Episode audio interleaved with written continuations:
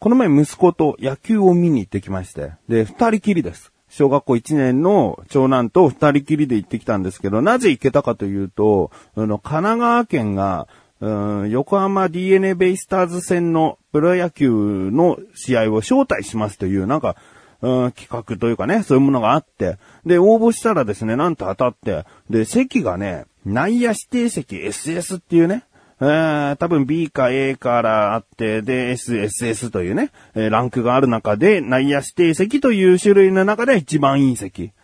当たったんですよね。えー、で、見てきたんですけれども、あのー息子はね、野球にそんなに興味があるかと言ったらですね、うん、すごい興味がある子ではない。うん、まあ、パパが見てるからっていうぐらいのものだと思う。自分がテレビとかでプロ野球観戦してても息子はそんな一緒になって応援したりしませんし、好きにおもちゃとかで遊んでるので、まあ、肌から見れば全く興味がないという方が正しいかもしれないんだけども、まあでもね、えー、その横浜スタジアムね、えー行って野球を生で見るということに対してはですね、息子はすごく喜んでですね、行きたい行きたいっつって、え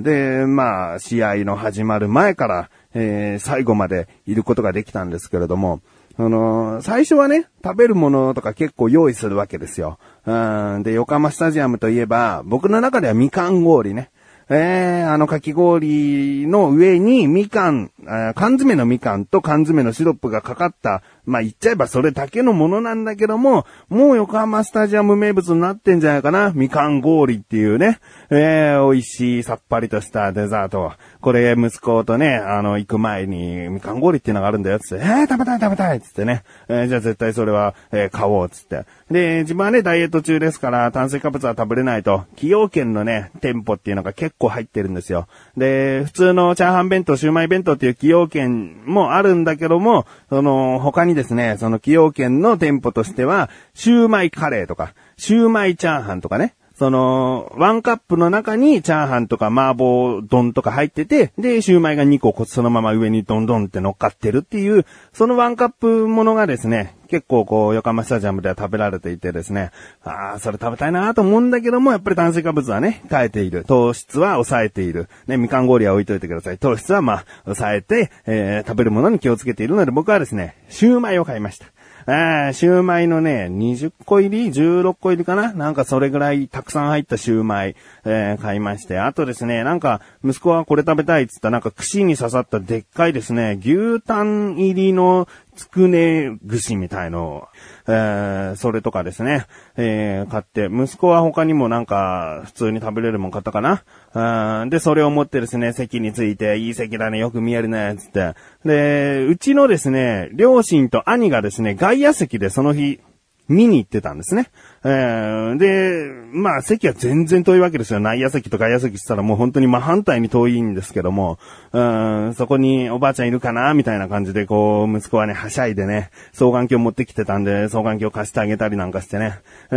ーで、シューマイ食べたり、その牛に刺さったつくねみたいのも食べたりですね。みかん氷溶けちゃうから先に食べちゃおうかなんつってですね、すごい楽しくですね。野球開始とともにですね、過ごすことができたんですね。えー、で、試合の内容はというと、なかなか面白い試合で、えー、確か逆転で勝ったんですよ。で、最後の最後で、まあ、勝ったっていうね、えー、いう感じの試合だったので、内容としたら十分。うーん、だけどですね、途中やっぱり息子はね、野球をじっと見て楽しむタイプじゃないっていうか、興味がそこまでないから、うーん、だから、もうちょっとつまんなそうにしてるなと思ったら、じゃあちょっと、えーまたさっき食べ物買ったところ歩いて何か探してみるみたいな、うん、つって。で、歩いてですね、何か食べたいものある？つって、うん。ない、あるかな？ないかな？みたいな。うんで、ポップコーンが食べたいっつって、ね、ポップコーンがあったんで。で、それを買ってあげてですね、また席に着くと。まあ、しばらく野球見ながらポップコーン食べて、えー、楽しんではいるんだけども、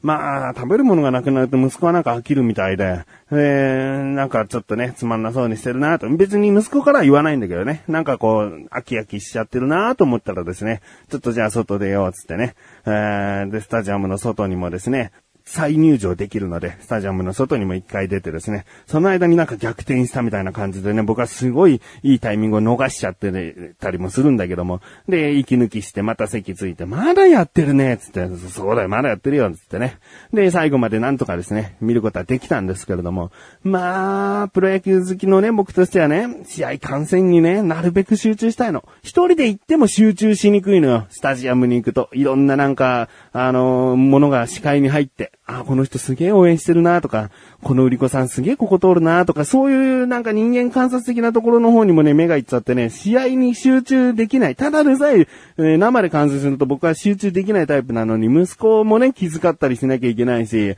ーん、なんか息子のためにボールなるべく取ってあげたいな、ファールボール飛んできたら、うん、キャッチしたいなとかね、なんか、いろいろね、いろいろ考えてですね、やっぱ試合集中には向かない。僕は言ってですね、やっぱりね、うん野球観戦は、パソコンとかね、ニコニコ動画の野球チャンネルとかあるのでね、パソコンで見たりですね、テレビで見たりする方が向いてるなみたいな感じはやっぱり毎回受けますね。えー、でですね、息子の感想はですね、最後ね、飽きちゃった。食べるもんなくなるたんびにちょっとつまんなそうにしてるなっていう感じあるんだけど、今度またプロ野球見に行くって言ったら行きたいって言ったら行きたい行きたいって言った。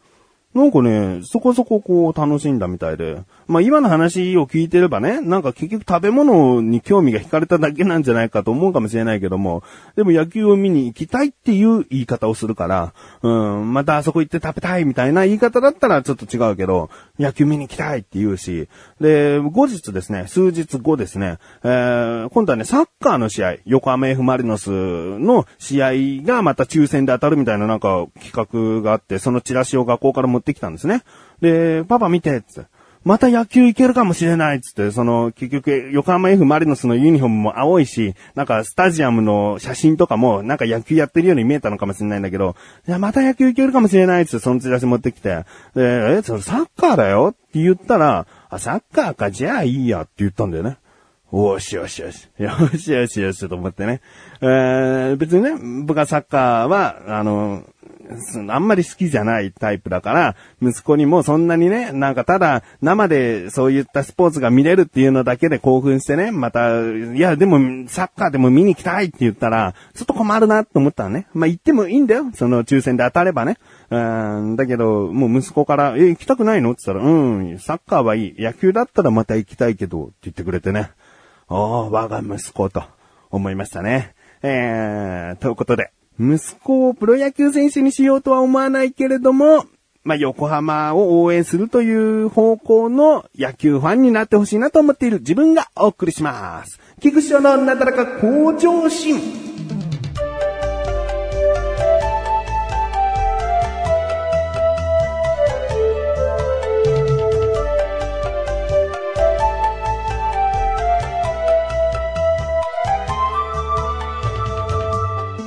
っと長くなっちゃったね。うん、こんだけ、ね、内容があるならメインに持ってこいとね、えー、タイトルコール後に持ってこいと思うかもしれませんがね、僕はね、ここ話したいのはですね、あのー、前回話しました友人の家に泊まってきたんですよ。ね。あの、本当にいい息抜きになった。うん、あの、楽しかったな。一言で言うとね。えー、そしてですね、まあ、泊まりに行ったって言ってもね、何をしたのか。ね、ちょっとしたこう、ホテルとか旅館とか泊まり行ったらそのところの観光地に行くっていうやることが、えー、あるかもしれないけども、友達の家に泊まりに行くって言ったらね、やっぱり何かしようっていうのは自分で考えなきゃいけない。で、僕はですね、いろいろ、その、彼に相談してですね、せっかくだから、料理を何か作ろうと。作ることがイベントだと。ね。いろいろとこう提案したらですね、結局、串揚げパーティーになったんですね。えー、あの、冒頭でも言いましたけれども、僕はダイエット中だと。だけど、串揚げをね、提案したのは僕です。えー、いいんです。揚げ物太る違う。もうね、それは古いんですよ。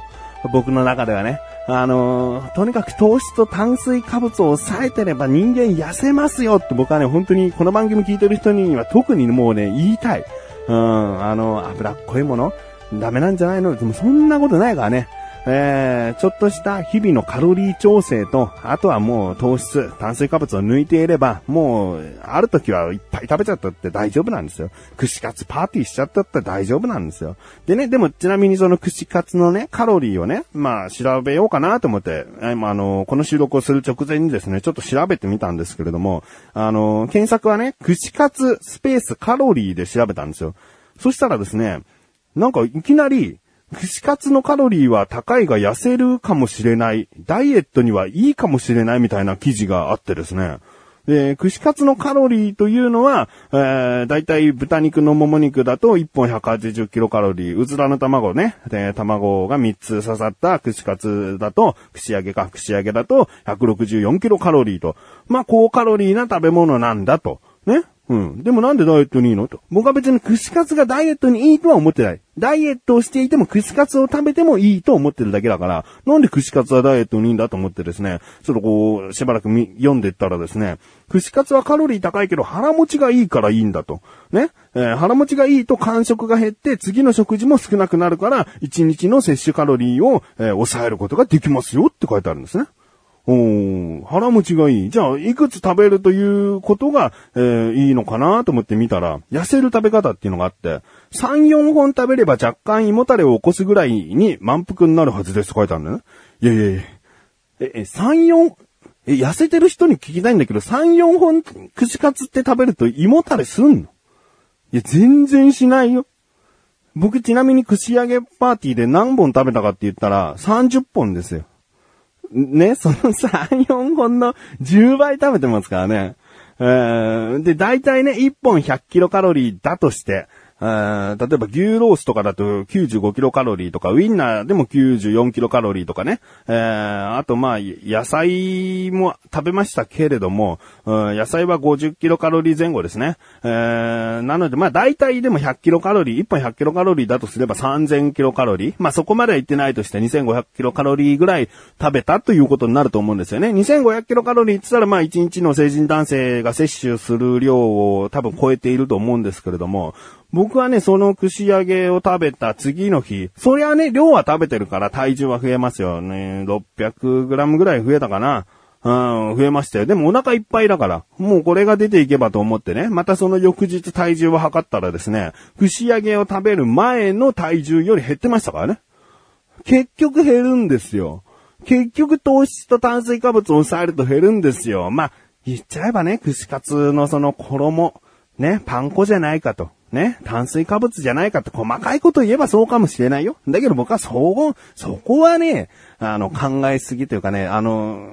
じゃあ何にも食べれなくなっちゃうよってなるから。うん、で、僕はちょっと気にしたのはパン粉はもう超砕いた。その、乾燥したパン粉、生パン粉じゃない乾燥したパン粉を買ってきて、もうひたすら友人に、粉々にしてもらったから、なるべく薄い衣になるようにっていうのは、まあ、ちょっとは考えたから、うん、そんなにね、あの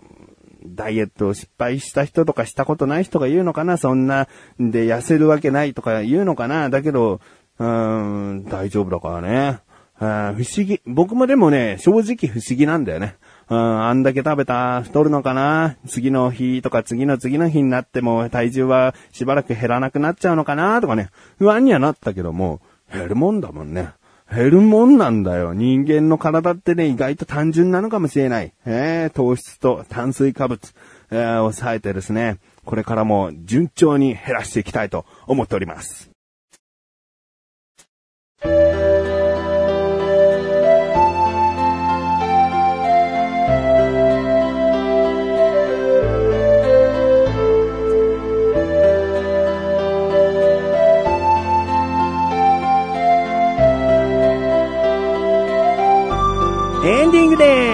してすぐお知らせです。このなだらか向上心が配信されたと同時に更新されました。